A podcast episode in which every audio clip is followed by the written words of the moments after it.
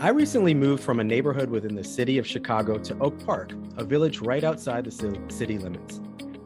One thing that I absolutely love about our new home are the beautiful tree lined streets. It really makes me feel happy and content to step outside and see the lush vegetation surrounding us. That feeling of serenity while immersed in nature and surrounded by trees, plants, and flowers is a common one for human beings across almost every culture. In fact, some researchers believe that we may have evolved to prefer living among natural environments, which may be essential to our thriving. A growing body of modern research has shown that green spaces may actually be protective against a number of health outcomes, including adverse mental health, cardiovascular disease, and mortality. Green spaces may influence health by decreasing stress, promoting physical and social activity, and mitigating air pollution and noise. Researchers are taking advantage of modern technology and databases to measure greenness using satellites and other databases to, um, linked to study participants' addresses and even Google Street Maps. But of course, living near green space is correlated with a number of socioeconomic and sociocultural factors that must be accounted for when making inferences about green space's effect on health. Today, we will talk about how green space may affect our health and how researchers are using technology to measure greenness and isolate its effects on our health. I'm your host, Brian James, Associate Professor at Rush University Medical Center, and this is Epidemiology Counts from the Society for Epidemiologic Research, a podcast that gives you up to date information on the state of health research straight from researchers who are deeply involved with this work. So, this is a fun one today because the expert on green space and health that I get to interview here is actually my brother. Peter James is a newly minted associate professor at Harvard Medical School and Harvard Pilgrim Healthcare Institute, as well as the Harvard T.H. Chan School of Public Health. Uh, this is really exciting. Thanks for joining us to talk about your research, bro. Thanks so much for having me. Awesome. Thought you would say something smug there, but you know. save Anyways, it for later. Yeah, save the smugness for later. The interpersonal brother relationship stuff. All right, cool. Also joining us once again is Ghassan Hamra, who's been, do- been doing an excellent job serving as guest co-host as I've been balancing work and tending to my twin infants. And actually, Peter just got to meet them this week. Um, Ghassan is an assistant professor at Johns Hopkins Bloomberg School of Public Health, where I got my doctorate and Peter got his master's degree. So we're all familiar with the place.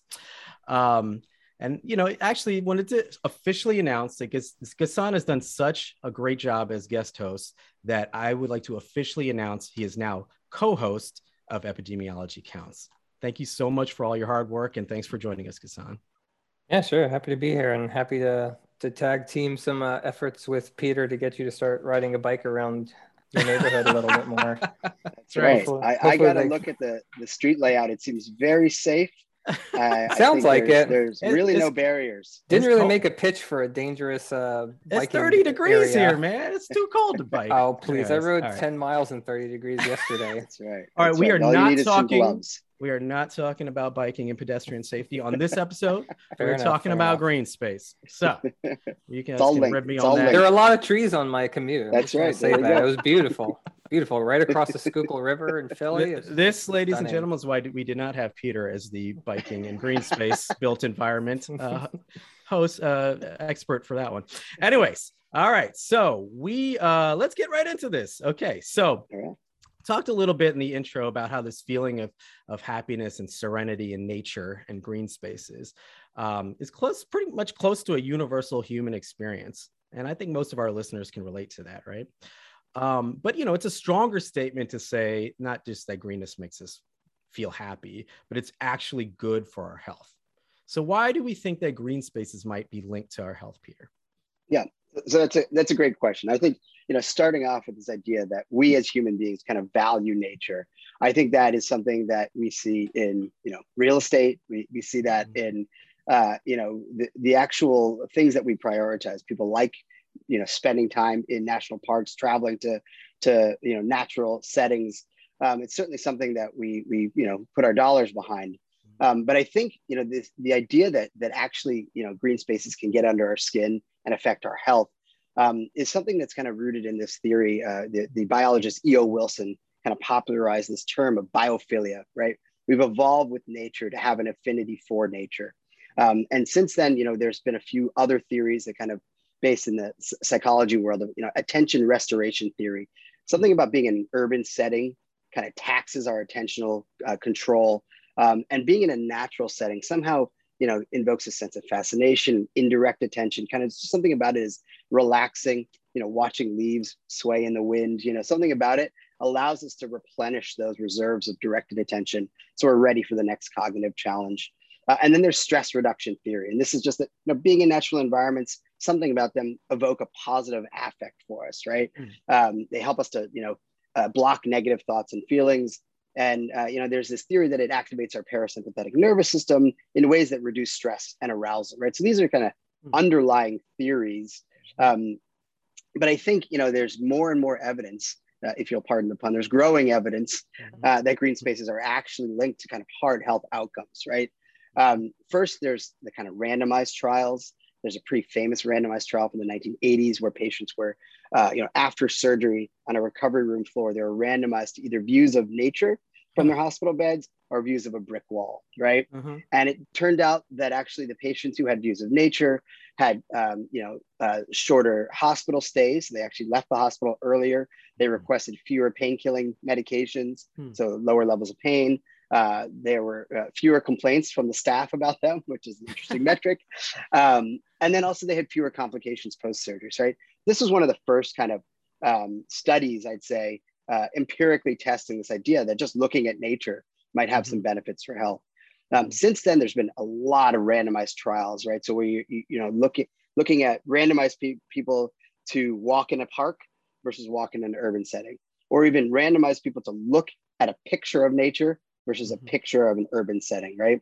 And you have people do different tests or you have other kind of um, physiologic measures, right? Mm-hmm. And it just uh, the evidence is overwhelming that there, uh, you know, if you look at a picture of nature or if you walk in nature compared to an urban setting, there's lower blood pressure, uh, you know, decreased heart rate, lower uh, concentration of cortisol, which is a stress biomarker, mm-hmm. um, and better performance in cognitive tests, right? So mm-hmm. I think there's pretty consistent evidence in terms of these kind of shorter randomized trials that something's going on here right there's something about nature mm-hmm. uh, you know that this this biophilia theory that seems to be true that we as human beings not only do we like it but something about it kind of gets under our skin and seems to move the needle a little bit on health that's interesting. It, it, what's what's interesting to me here immediately is that you called out a number of randomized trials. Like I would have never yeah, thought to neither. myself that the first I was thinking the same thing. In yeah. Nate Green space research would be randomized trials. I thought yeah.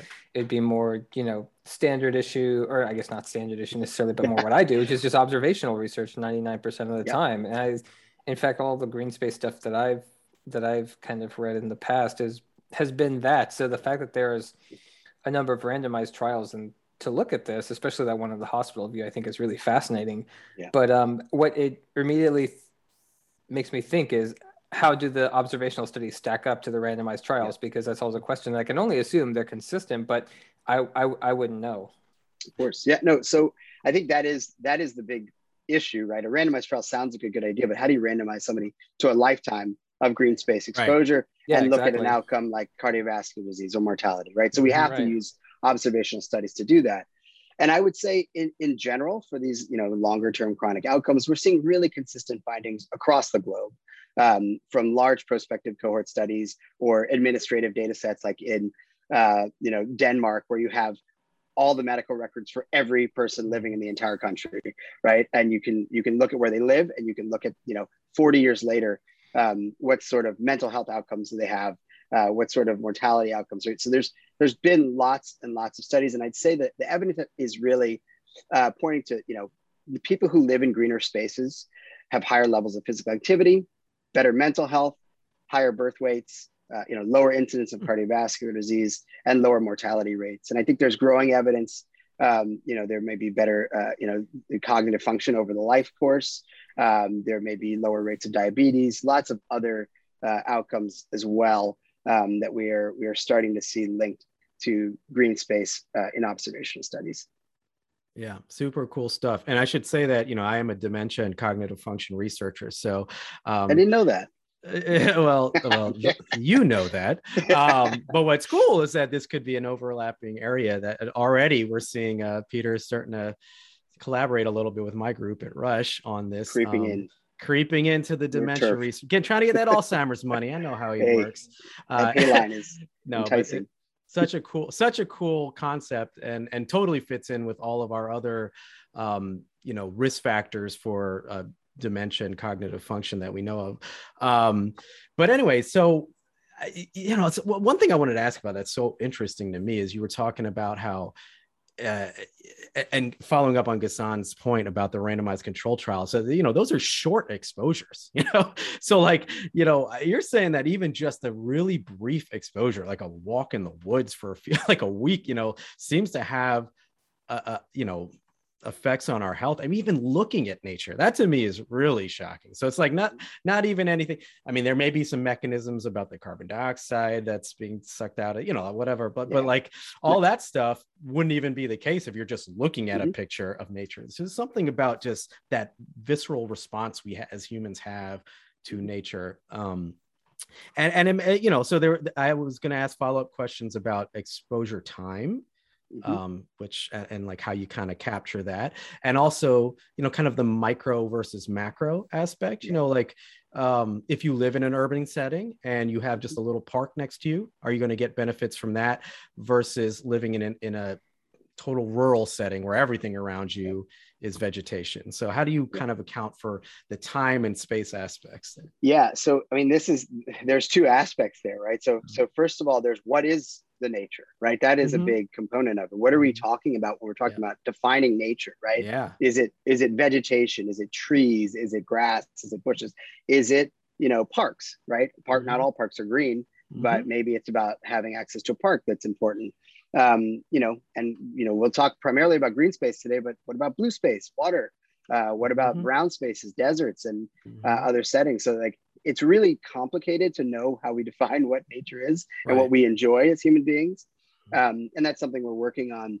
But but then the other aspect is kind of your your exposure to nature, right? Mm-hmm. So we think about um, like kind of a, an axis of like frequency and intensity, or frequency, duration, and intensity, right? So mm-hmm. you know, is is your health benefit big enough that that you know you need to go for a week in Yosemite every year and that's it. Like you get the health benefits of nature, you're done. Or right. is it about daily exposure to some level of green space for they're like weekly? You know, there's a study that looked at you know people telling about their frequency of time in nature, um, and they showed that you know there's like this kind of plateau after two hours per week, right? Huh. So it's two hours per week. After that, anything else is not really doing much, but you need to get those two hours per week. Is that yeah. you know sufficient? And I think that that study was great, but it, you know, we need more information. So we don't really know. And that's, that's um, part of what we need to do in our field is quantify what is the actual active ingredient in nature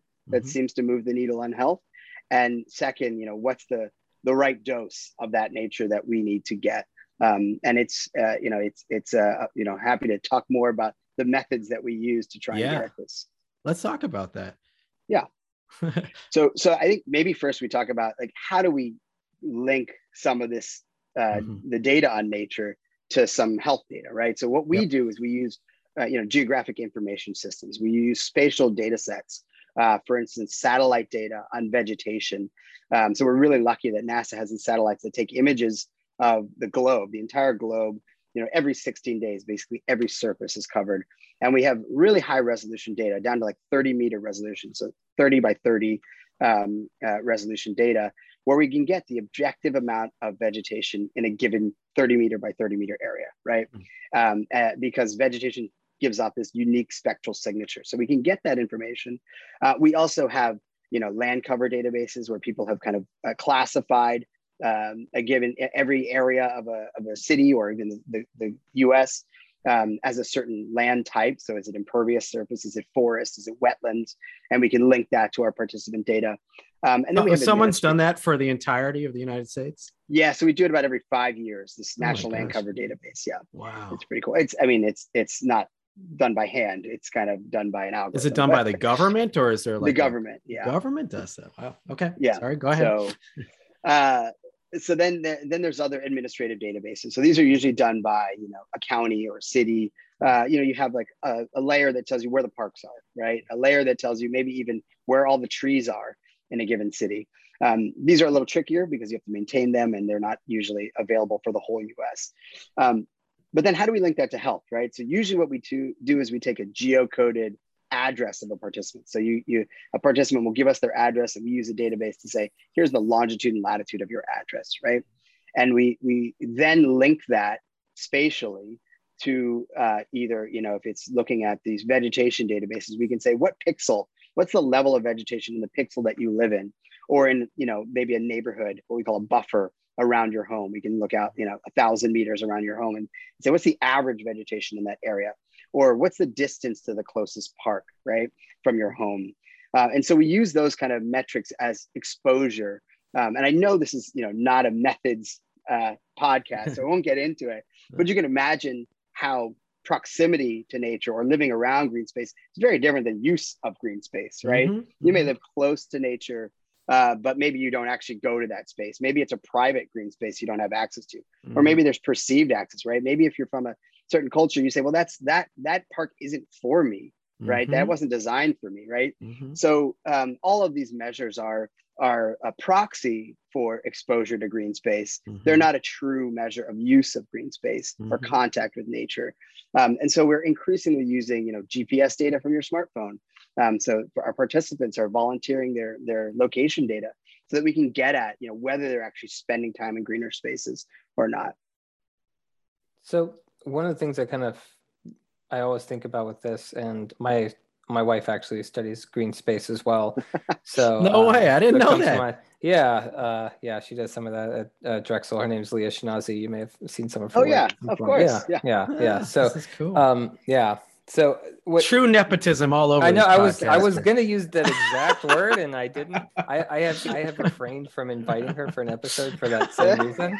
So uh, my brother doesn't have the same ethical yeah, standards. Apparently not. apparently not. I thought this was your idea to invite Peter. Ghassan, yeah, that, that's true. That's actually true.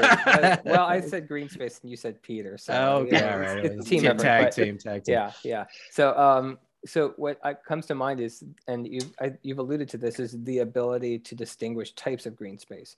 And this is something I'm always hearing about from her, which is that, you know, like, I, and I can only imagine that there's only so much you can do, but how how how good are those kind of um, government satellite imagery in terms yeah. of you know, saying like this is like a this is like tree canopy here versus uh-huh. this is a grassy park, which isn't. Yeah. I, I mean, you can. I guess you could qualify like a baseball or a soccer field as green yeah. space yeah. in a technical sense. It is right. green, right, right, quite literally, but it, uh-huh. it's not the same as in my mind as walking in the woods. And, and to jump in, can you distinguish it from like astroturf, like like not even real vegetation right. that's green? Well, well, I will say, you know, the measures are not of actually the color green, so they can ah, distinguish astroturf mm, from, from, Okay, good to know. Looks at the wavelength of light that's scattered by the vegetation, and uh, vegetation absorbs visible light for photosynthesis mm. and scatters near infrared light for to keep from overheating, and that's that ratio that, that we look at. So it's not the color green. So I will say that first. So it's actually vegetation space. Okay. We call it green space, but it's really a measure of vegetation or, okay. or photosynthetic potential. Mm-hmm. But but you know, Ghassan, you bring up a really good point, and this is exactly what we're doing uh, right now, where we're, we've actually um, we're capitalizing on these deep learning algorithms, uh, where these algorithms have been trained pretty much for autonomous vehicles to, to be able to identify basically anything. And you may have seen this when you like paste a photo into a PowerPoint, it gives you some text and saying mm-hmm. what's in that image, right? Mm-hmm. These algorithms exist where they can take any image and make sense of what's in that image. So what we've done is we've, um, through funding from NHLBI, we've downloaded 380 million Google Street View images across the whole US. And what we're, we're applying deep learning algorithms to those images to say what's actually in them. So it'll give us to the pixel level, you know, it predicts uh, is it a tree? Is it bush? Is it grass? Is it flowers? Is it a mountain? Is it water? Is it sidewalks? Right. So we get that information, and then we can say for an image, it's you know 23% trees, right? Uh, mm-hmm. we can then link that data back to our participant address data um, and look and see how that uh, exposure to specific components of nature are related to you know physical activity, cardiovascular events, things like that. So we're trying to get at that. We're also using satellite data and uh, combining that with Google Street View data to predict better what actually is in the satellite image, as opposed to saying, here is the level of vegetation with, with no information on specifically what's in that vegetation, we can actually use the combination of kind of Google Street View and satellite data just to you know basically derive what's in a given pixel. Um, and so that that is exactly what we're doing. I will say it is a solvable problem. Like ecologists are out there, you know, mm-hmm. mapping trees, mapping tree species. We're just not mm. tapping into that data, right? I mean, right. we it, it's it's big data and it's complex for us mm-hmm. to deal with, but there are people out there doing this, and so we need to make those partnerships um, and you know join with with folks like um, you know we have Matt Browning at, at, at, Clemson who's doing a lot of this work with park data sets and he's working with us to say well you, you know you guys can improve on some of your your data sets by using the the kind of data that we've already cleaned across the US looking at parks. So I think there's a lot of exciting collaborations that are really interdisciplinary, right? Wow. And I'm working with folks from department uh, departments of recreation and parks that are not epidemiologists per se. Um, so those those collaborations will really help us to tease out kind of what's the specific active ingredient in nature that drives health. When we were walking, when you were visiting me, we were walking down my tree lined mm-hmm. streets, and you were saying that at some point, maybe soon, you'll be able to actually pick apart the species of tree. You kind of mentioned yeah. this as you were talking. Yeah. Um, you know, in every you know the in in every image, and and we could actually isolate like the specific species that are good for people. Yeah um, that's fascinating. You know. Yeah, I mean, you think about pollen, right? Some uh-huh. trees have much higher levels of pollen yeah. or allergenicity, right, mm-hmm. than others. Uh, you had an app on your phone. Yeah, you took a picture of a yeah. of a tree and it tells you what species it is, right? Yeah. We just need to scale that up to all of our Google Street View images and and say what's actually in these images. Now it's it's really just a computing power issue. Mm-hmm. It's not that it, the it's not that the algorithms don't exist; they're on all of our phones, right? It's crazy. Do you do you have to? I'm assuming that like seasonality comes into play. Like when you're looking at these images, obviously you got to count yeah. for whether it's winter or summer. Yeah. How does that come into play? Yeah, so I mean, these images weren't collected systematically for epi right. research, right? Yeah, so we do have the month of, of data mm-hmm. capture, um, and we can kind of incorporate that into some of our approaches. The nice part is that they've also they're also time varying. Google Street View mm-hmm. uh, images have been captured since 2007, so we do have mm-hmm. repeated measures in a lot of locations. So we can look at changes. Um, but you know, it's it's. I wish we had you know four measures a year, uh, and we could really look at at seasonality. That is a little bit of a shortcoming. We basically have a snapshot of whatever point in time that was. Mm-hmm. Very cool stuff. Well, I feel like we could talk about how you uh, measure green space for forever for the whole podcast, but uh, and and we could keep and we can come back to it because I'm sure there's so much more you could tell us. But um, I do think we should talk about, you know, we're talking about all of the amazing things that being exposed to greenness means. But you mentioned, um, you know, that that some people may say, well, I see that green space, but I'm not, I don't really have access to it. So, you know, obviously the ability or even the privilege to li- live among green spaces is unfortunately not equally distributed across the population right so um, if if green space is related to health then i could see it being also a source of health inequity right mm-hmm. so can you talk a little bit about green space and how it's related to health equity yeah i mean there's this big in in the you know the the infrastructure bill there's this this concept of tree equity now so everyone's talking about tree equity and how there's been many studies that show that access to nature is extremely inequitably distributed across the US. In mm-hmm. our research, we've looked at all the census tracts in the US and looking at these vegetation metrics, and we've shown that white neighborhoods have by far the greatest access to green space. Um, and these, these disparities in exposure or access to green space have persisted over generations, and they really cut directly uh, across race and socioeconomic status. Uh, my colleague Joan Casey at Columbia has also shown that you know the historic racist mortgage appraisal practice of redlining from the 1930s mm-hmm. is actually linked to tree canopy uh, green space today, right? Yeah. So we know that there is inequitable access to green space. Um, and I think it's really important to think about this in terms of what that what that means because there's some research and actually a, a lot of research I'd say uh, where we we show that nature could be a tool for health equity, so decreasing health mm-hmm. disparities. And I'll, I'll dive a little deeper into that. Studies that look at you know stratified analyses by socioeconomic status mm-hmm. seem to show that lower income neighborhoods get the biggest benefit from green wow. spaces. Okay. Cool. And so, so that might be, you know, there's three theories as to why. One is suppressed baselines, basically lower socioeconomic status communities have more comorbidities. They have more to go to make mm-hmm. health gains, right?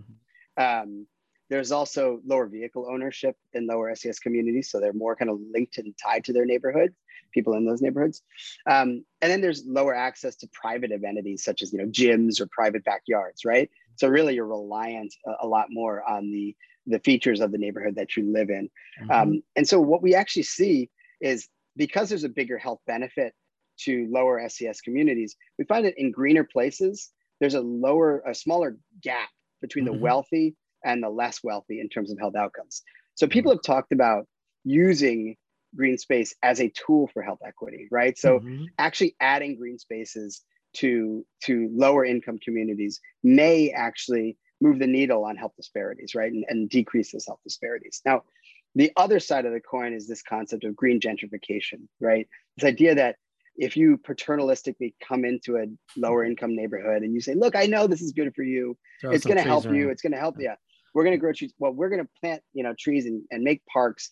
Well, you may actually price out the people who live there and displace yeah. people who currently live in those communities. Mm-hmm. So, uh, you know, my colleague Isabelle Anguelovski in, in Barcelona has done a lot of pioneering work on this and thinking through like what are ways that we can do this type of intervention while being sensitive to the residents who live there and what they want, right? Talking, actually participate, you know, having them participate in the planning process to say, yeah. this is what I actually want in terms of a green space. And you know, it's important when we think about the you know the climate crisis.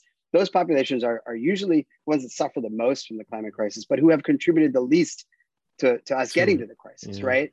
So we do owe something to those populations to be sensitive and not come in and say, look, this is good for the environment, it's good for health. And all of a sudden we're we're changing their communities and displacing those those individuals. Uh, I'm glad you brought that up very directly because it's it's one of the I think immediate things that people will say about this kind of thing. And I also appreciate that you've brought up the uh, thing about use of gyms and indoor spaces and private spaces because it seems like one of the aspects of green space that is that is potentially improve a way to improve health is just by supporting community cohesion, mm-hmm. which I mm-hmm. think in other areas of research has certainly been shown to be beneficial to everybody mm-hmm. in the community.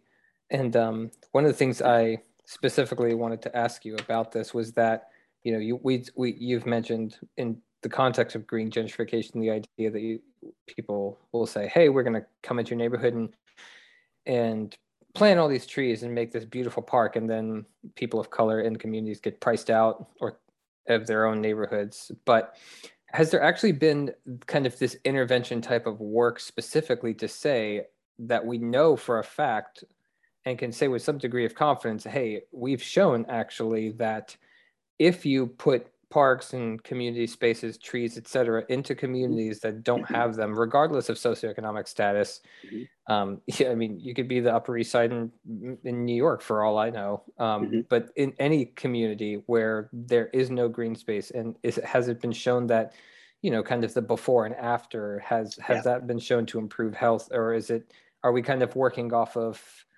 um, theories about that based more on just general trends in exposure to green space and health outcomes?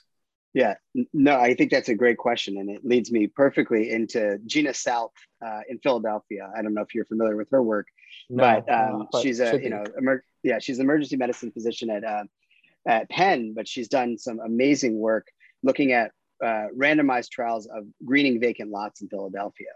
Hmm. Um, and so, you know, they were able to uh, pick vacant lots in Philadelphia um, and randomize them. Uh, it's cluster randomized. So, uh, you know, basically they, they would randomize to either no intervention, they do nothing, uh, a greening and cleaning intervention. They go in, they clean it up, they, they plant some trees, they plant some grass, um, they put a little fence around it to, uh, with still access points uh, to show this is kind of a, this place is, is a, um, a reserved place for, for, for, you know, green space. And then there was another intervention, just trash cleanup. So they just clean up the trash, but they leave it as is, right? and they showed that uh, there were lower levels of, um, you know, depressed, uh, you know, symptoms, um, lower feelings of worthlessness, uh, and you know, lower feelings of poor mental health in the greened places compared to the nothing, you know, no intervention. But that wasn't seen for the trash cleanup intervention, right? So there does seem to be yeah. something about the greening aspect really of, of, greening vacant lots. Um, I'll also mention there's um, this uh, Green Heart project in Louisville, Kentucky, where they are working with the community um, and they're they are uh, attempting to measure things pre and post for a lot of cardiovascular outcomes. But they're you know planting many many trees and working with the community. Um, I'll also go back to Gina South's work. She now has a, a $10 million randomized trial for, for um, you know both greening and also renovating uh, homes in Philadelphia. Um, where she's working with the community again, similar to this idea of green gentrification. She's she's actually hiring community members to think about the intervention and answer the questions they want to answer um, and see how to improve the lives of the of the residents of these um, you know these communities I find that so convincing. And, and actually, I was going to ask you a question that you kind of answered there because when you were talking about how you see the biggest gains in lower income neighborhoods, I was thinking, you know, well, is that because that's where you see the most like urban blight? So, quote unquote, you know, the most yeah. broken sidewalks and abandoned yeah. houses and just kind of like mm-hmm. disarray. I mean, not to bring up the, you know whole broken windows theory which has been kind of like discarded at this point yeah. but you know there is this idea that if you're just looking at this kind of broken down urban environment it's it's going to be negatively affecting your health yeah. and i was wondering if you know if you're comparing it to the green spaces is it really just order versus disorder but you know your cleaning yeah. versus greening trial that you're bringing up kind of answers that you know you're you're you're, you're lowering the disorder but you're not adding the green and it doesn't have as much mm-hmm. benefit so that really to me mm-hmm argues there's something about this green space that really um, is is good for our health.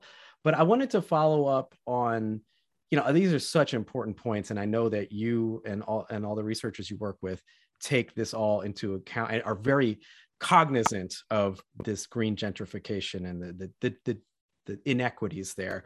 So how do you actually take that into account when you're doing um, your research. So if you want to show you have all mm-hmm. this amazing satellite imagery showing that people living their green spaces are doing better health wise, how do you account for the corresponding gradients in socioeconomic status, social cultural yeah. factors? Like how do you adjust for those those um, factors? Yeah. So I think you know we take that very seriously because that mm-hmm. the, the strongest possible you know confounder, confounder yeah. um, for for our um, for the associations that we're looking into and so what we do is, you know, in, to the best of our ability, we account for individual socioeconomic status, you know, asking participants about income, education, things like that. Um, we also look at neighborhood socioeconomic status with, you know, census tract measures median household income, median home value, uh, you know, percent high school education. Uh, we also look at various measures of segregation. So that could be racial or income segregation. For instance, using Nancy Krieger's index of concentration at the extremes. So that allows us to really, um, you know, incorporate those factors into our analyses and see the uh, association between green space and health independent of socioeconomic factors. I'll also note, you know, it's kind of a strength and limitation of, of a lot of the work that I do. I work with the Nurses Health Study, right? It's a um, it's a large prospective cohort, so a lot of lot of huge strengths. One of the weaknesses is that you know they're all nurses when they enrolled in the study, so there's a little bit, uh, you know, a little bit of uh, homogeneity in their in their um, uh, socioeconomic status. occupation. Yeah. But um, yeah, and also there's they're 95% white. Mm-hmm. Um, and you know that so that that that is a uh, generalizability shortcoming, but it is a huge strength in terms of thinking about confounding. Right, there's not that much variability in individual socioeconomic status uh, compared to the general population of the US. Mm-hmm. So we don't worry as much because we're still adjusting for these things, but it's there's just not that much variability. So um, and and we've even shown you know one of the things that maybe you'll ask about people often think about what we call neighborhood self-selection. It's just that people who are healthy choose to live in greener environments, right? Mm-hmm. And we've actually looked at this, and we've we've looked at you know things like BMI and physical activity in our participants uh, who move, right? And we said, you know, do people who are healthier do they tend to move to greener spaces? And we actually don't see that. Uh, people don't choose. I mean, maybe some of you you guys might have chosen to, to move to Oak Park, uh, you know, in Mount Airy to to you know be in a greener space, but most people don't choose green space as the the major factor for where they choose to live. It may be schools, it may be what they can afford, you know, mm-hmm. uh, but it's really not necessarily green space. So I don't think, um, you know, we obviously account for these these things, um, but it's not as strong a selection factor as we think it mm. is. Mm. So uh, it's I'm so glad you said that because that is an incredibly a easy segue to what I was going to ask next, which is the selection after COVID because it's mm. you know it's November 2021. We have to talk about everything we're doing with a little COVID, a, a COVID caveat. COVID chaser. But yeah, I will say I do feel, and this is of course anecdotal. I if certainly for us, but the you know before we moved to our neighborhood in Mount Airy, we lived in South Philadelphia, which is more or less a concrete jungle.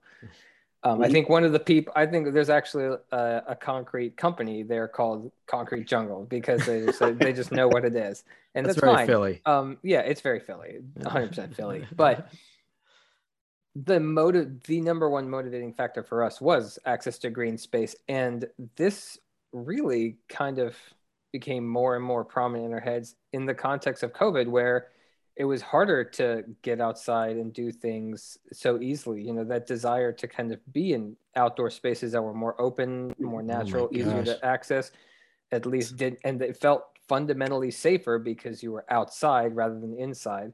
That that drive kind of increased a lot after it COVID. saved my family's life. Parks yeah. parks yeah. were the only thing kept us going during that. Exactly. Mm-hmm. And so I, I kind of wonder if if there's any any research into that kind of shift because I feel and it's of course you know anecdotal, but I do feel like you know we moved to this neighborhood in Mount Airy, yeah. and if you look at the housing market, it's it's impossible to find a home yeah. without paying you know 30% more than what they're asking because people mm-hmm. so many people yeah. want to move to spaces like this now such a great question. Yeah. I just want to follow up. It also ties into our inequity conversation, right? Because right. only privileged people got the ability to move out of their urban mm-hmm. environments to these more green spaces, you know, and all totally. people like, I don't have that option during during the pandemic. So, anyways, go ahead. Yeah.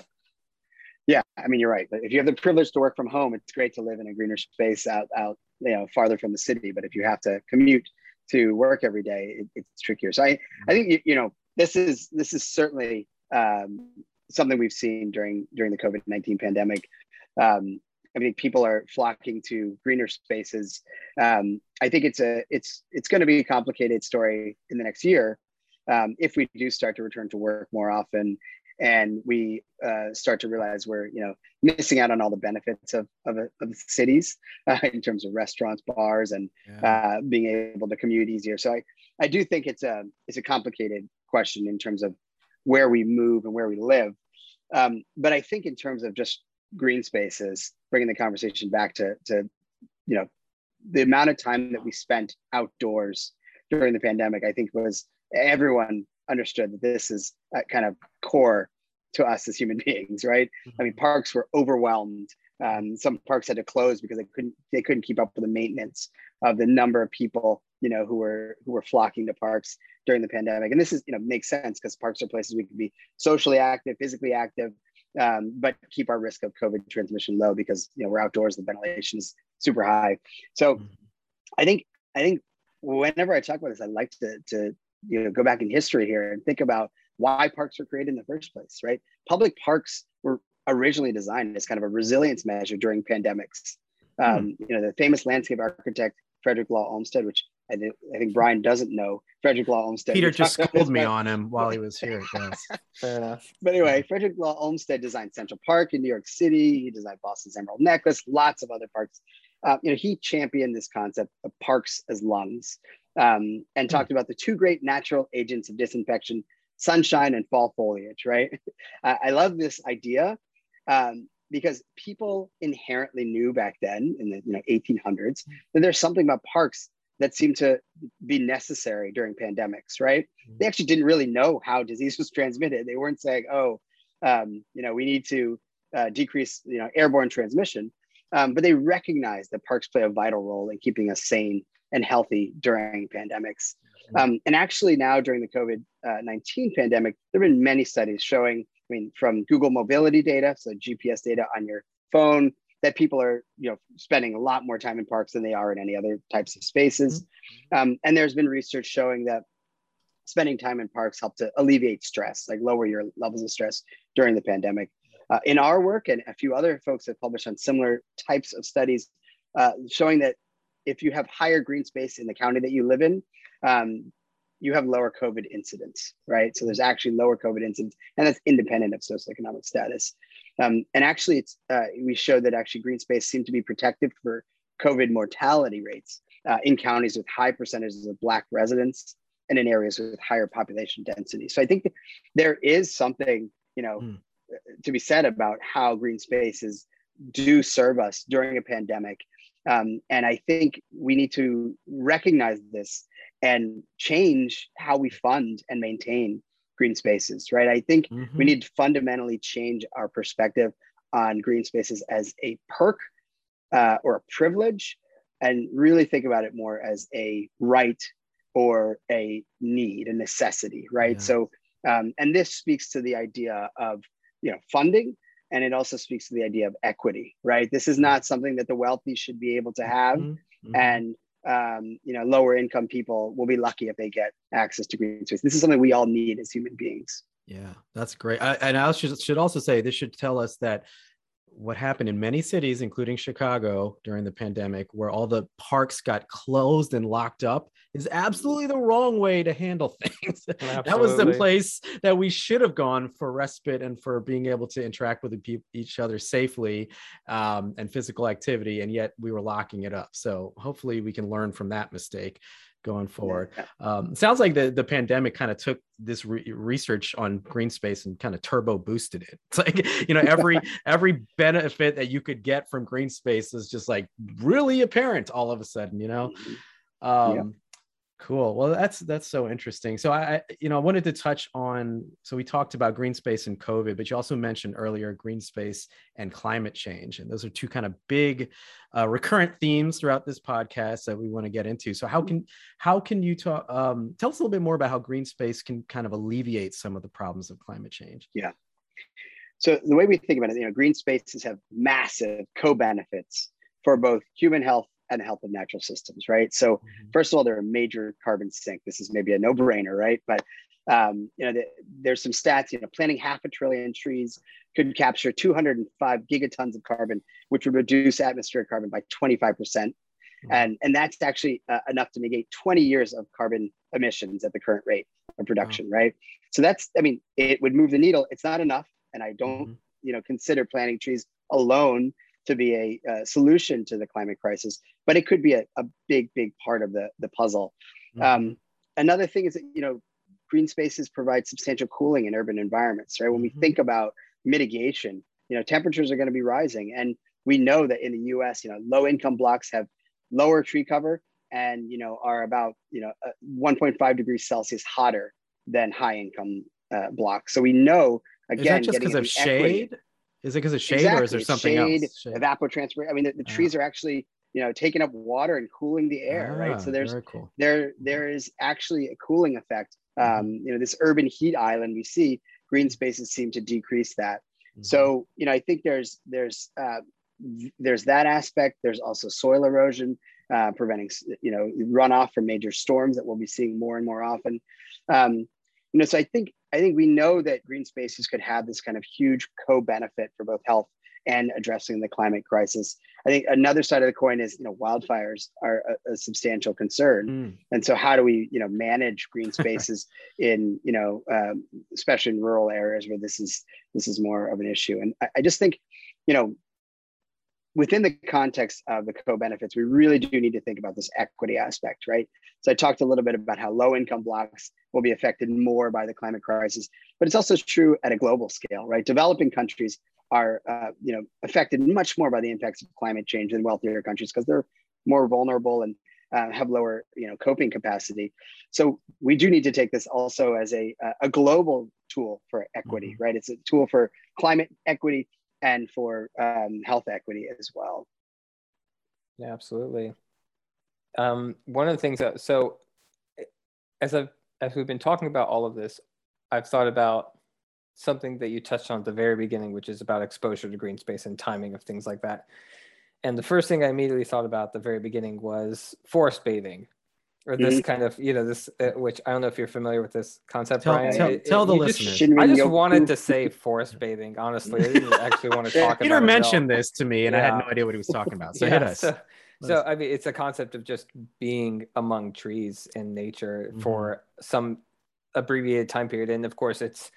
I think it was an NPR or some other article or little piece where they're saying forest bathing is, you know, if you go out for five minutes in the woods every day, you'll have this, that, or the other health benefit.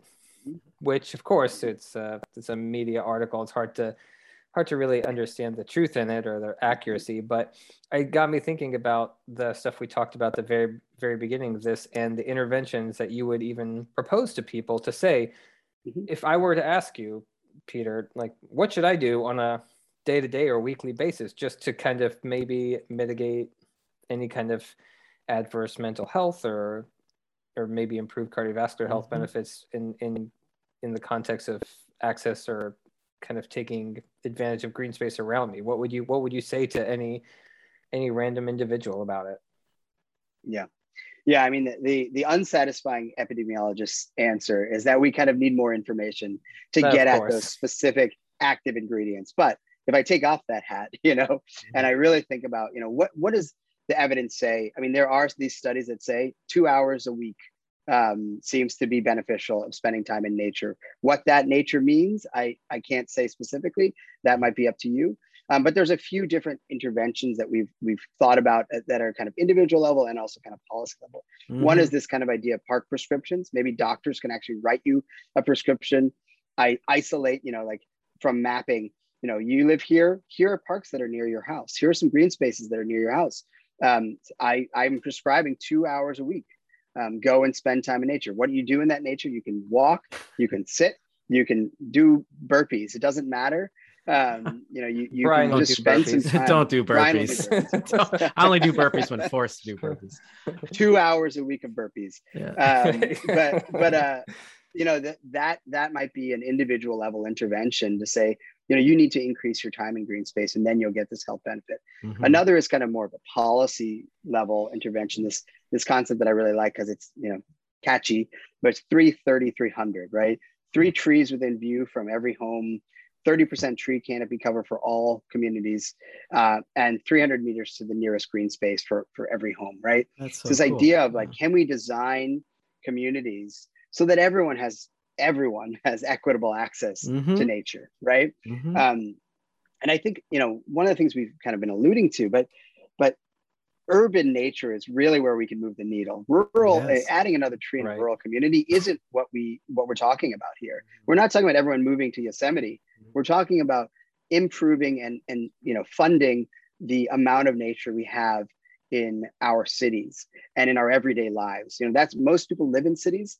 And if we can incorporate nature within our cities, that's where we really move the needle because then people have this routine exposure uh, to green spaces. And that's what we really uh, want to do. So it's it's not about my intervention is not go to Yosemite, you know, once a year. The intervention is find a way to make nature a routine part of your life so in in in that regard do you think that there are any model cities that have really mm. kind of and you know it's a, the greenest city. city Ooh. you know it yeah. Portland model city is model city is tricky put right? a bird say, on it yeah exactly exactly you say like Vancouver and it's just like oh, okay oh, that well, is a great real city. estate in Vancouver Beautiful is like a million dollars or something That's like that like but you know like a, a, a city or at least some urban area that seems to be maybe not perfect but at least heading in a good direction in terms of improving green space in an equitable way? Mm, great question. Yeah, I mean that's a that's a really good question. I think a lot of cities are are working on this. I'll speak to Boston just because that's where I live and yeah, that's absolutely. where I'm I'm really attuned to a lot of the work. I mean, there's there's organizations like Speak for the Trees Boston. That's uh, you know there's the Arnold Arboretum, which is you know a Harvard run, basically a, a arboretum for for the free to the public that is a collaboration with the city of Boston too. Um, we are increasingly trying to plant trees and understand equity issues and who has access to green spaces across the city um, and creating these kind of networks of green spaces like the emerald necklaces um, running throughout you know both low income and high income parts of the city. Um, and I think that we really uh, need to see, uh, and this is us on us as epidemiologists, um, but on also economists and other policy folks, we need to, to quantify some of these health and climate benefits of nature um, and then walk that forward to, to a dollar value, right? Because that's what moves the needle on our budgets. And we need to see nature, again, as not an amenity, not a perk, but as something fundamental you know, to address the climate crisis, to address equity and health equity, and to improve the health of everyone who lives in the city. Um, so I think if we can position nature and and and trees and parks in that setting, um, I think that's where we really can move the needle. And I think there's um, you know there's so many academic minds in Boston who are thinking about this, um, who are trying to measure you know temperature gradients, for instance, by, by levels of trees across Boston communities. Um, and and that type of information is, I think, what will move the needle eventually. Um, you know, I, I, think it's also within the context of of you know the infrastructure bill and other big federal funding initiatives to make. Um, I don't want to get too political here, but to to make it seen as not some silly, you know, liberal um, a luxury uh, ideology luxury right. that we're uh, planting trees but mm-hmm. actually to see the value of trees right trees are not just oh look that looks nice um, trees actually do potentially impact human health impact climate impact equity so um, that's what we really need to do to understand kind of the the distribution of of uh, green spaces uh, understand how they affect our, our health how they affect the climate and then bring that information to stakeholders and policymakers to um, change their priorities. Wow. Yeah. Well, you kind of, uh, we have one final question here, and you kind of mm-hmm. tipped your toe in it already. But, you know, what's next in studying green yeah. spaces and health to you?